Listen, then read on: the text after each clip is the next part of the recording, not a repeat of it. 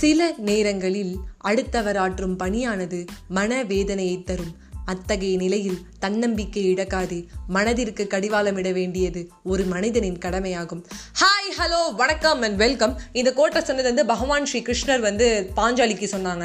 அதாவது வந்து இந்த சபையில் வந்து தூகில் உரியும் போது அவங்களுக்கு கேட்ட ஒரு கோட் வந்து இந்த பகவான் ஸ்ரீ கிருஷ்ணர் சொன்னது தான் ஏன்னா தன்னம்பிக்கை இழக்கிற நேரில் வந்து சில நேரங்களில் இல்லை நம்ம மனிதர்களுக்கு பல நேரங்களில் வந்து ஏற்படும். நேற்று கொஷின் கேட்டிருந்தேன். இந்த மாதிரி வந்து பாஞ்சாலியை வந்து கிருஷ்ணர் வந்து மன்னிச்சிருன்னு சொன்னார். ஏன் அந்த மன்னிப்பு கே வந்து அக்செப்ட் பண்ணிக்க சொன்னார்? அது கேட்காமே அந்த மன்னிப்பு அக்செப்ட் பண்ணிக்கோ மன்னிச்சிடு அப்படின்னு சொன்னார். ஏன் அப்படின்னு கேட்டிருந்தேன். ரொம்ப ரொம்ப சிம்பிளான விஷயம் தான் நம்ம மன்னிச்சிட்டோம்னு வச்சுக்கோங்களேன் ஃப்ரெண்ட்ஸ் ரொம்ப ரொம்ப ஈஸி பகவான் வந்து நூறு பர்சன்ட் தண்டனை கொடுப்பாரு. நம்ம போய் ஒரு பத்து பர்சன்ட் கொடுக்குறோம்னு வச்சுக்கோங்களேன் அவர் நூறு பர்சன்ட் கரெக்டான தண்டனை கொடுப்பாரு. நம்ம தண்டனை கொடுக்குறதுங்கிற பேரில் ஏதோ பண்ணிட்டு வந்துருவோம். அவங்க கரெக்டாக எந்த நேரத்தில் வந்து நம்மளுக்கு எந்த கஷ்டத்தை கொடுத்தாங்களோ அதுக்கு ஈக்குவலாக கஷ்டத்தை கொடுத்துருவாரு. ஏன்னா அரசன் அன்று கொள்வான் தெய்வம் நின்று கொள்ளும் அப்படிங்கிறத நம்ம படிச்சிருக்கோம். கண்டிப்பாக கரெக்டான நேரத்தில் அந்த பலனை வந்து அவங்க அனுபவிச்சிருவாங்க. சாரி அப்படின்னு அவங்க கேட்கும்போது கொஞ்சம் கஷ்டமாக தான் இருக்கும். சந்தானம் சொல்கிற மாதிரி சாரி கேட்குறவனை செவில்ல வைக்கணும். சாரி கண்டுபிடிச்சேன்னு அடிக்கணும் அப்படின்னு தோணும். ஆனால் மன்னிப்பு நல்ல ஒரு நிலையை நம்மளுக்கு கொடுக்கும். மனுஷன் கடிவாளம் இட்டு மன்னிக்க வேண்டியது அவசியம். அதை தான் வந்து கிருஷ்ணர் சொல்கிறாரு நமக்கு யாருக்கான கஷ்டம் கொடுத்துருந்தா அவங்க மன்னிப்பு கேட்கலாம் கூட மன்னிச்சிடுங்க. லைஃப்பில் மூவ் பண்ணிட்டு போயிட்டே இருக்கணும். அப்போ தான் லைஃப் நல்லா இருக்கும். அவ்வளோதான் ஃப்ரெண்ட்ஸ் ஸோ விக்ரமாதித்யன் வேதாளம் கதையிலோட வந்து இருபத்தி நாலாவது பாகத்துக்கு வந்துட்டோம். மறுபடியும் என்ன பண்ணுறாருன்னா விக்ரமாதித்யன் வந்து வேதாளத்தை இஷ்டு வேகமாக வராரு.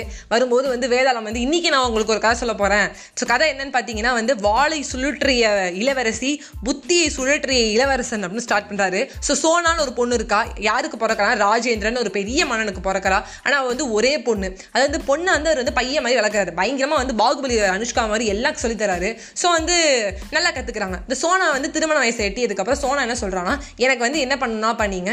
என்னோட சண்டை போட்டு யார் வின் பண்ணுறாலோ அவங்கள தான் வந்து நான் கல்யாணம் பண்ணிப்பேன் அப்படின்னு சோனா சொல்கிறேன் சோனா சொல்லிட்டேன்னு சொல்லிட்டு என்ன பண்ணுறாருன்னா வந்து ராஜேந்திரன் வந்து நிறைய நாட்டு இளவரசங்கள்லாம் வர சொல்கிறாரு அப்போலாம் இளவரசலாம் வரும்போது நிறைய பேர் வந்து தோத்துடுறாங்க. சோனா சண்டை போகிறத பார்த்தா வந்து பாகுபலியே வந்து தோத்துருவார் போல இருக்கு.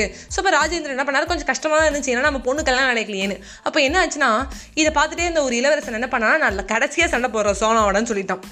சொல்லிட்டு அடுத்த நாள்லேருந்து சோனா சண்டை போடும்போது கூட்டத்தில் இருக்க ஒரு மக்களோட மக்களாக நின்று உதயவர்மன் அப்படிங்கிற என்ன பண்ணுறான்னா உதயன் வந்து என்ன பண்ணுறான் அப்படியே மறைஞ்சு நின்று பார்க்கலாம். இப்போ சோனாவோட நுணுக்கங்கள்லாம் கற்றுக்கிறான் ஸோ இப்படி பண்ணால் அப்படி அடிக்கிறான் அப்படின்லாம் கற்றுக்கிட்டான் ஸோ கற்றுட்டே இருக்கும்போது என்ன ஆச்சுன்னா ஒரு நாள் என்ன பண்ணிட்டான்? வாவ் சூப்பர் சோனா அப்படின்னு கத்திடுறான். ஜெய் சோனா அப்படிலாம் கத்திடுறான். கத்துனதை பார்த்து சோனா வந்து யாரா கத்துனான்னு தேடி பார்க்குற அவரை யாரும் தெரியல. இப்போ உதயவர்மன் சான்ஸ் கிடைக்குது. லாஸ்ட்டாக வந்து இளவரசன் வந்து சண்டை போடுறது சோனாவோட.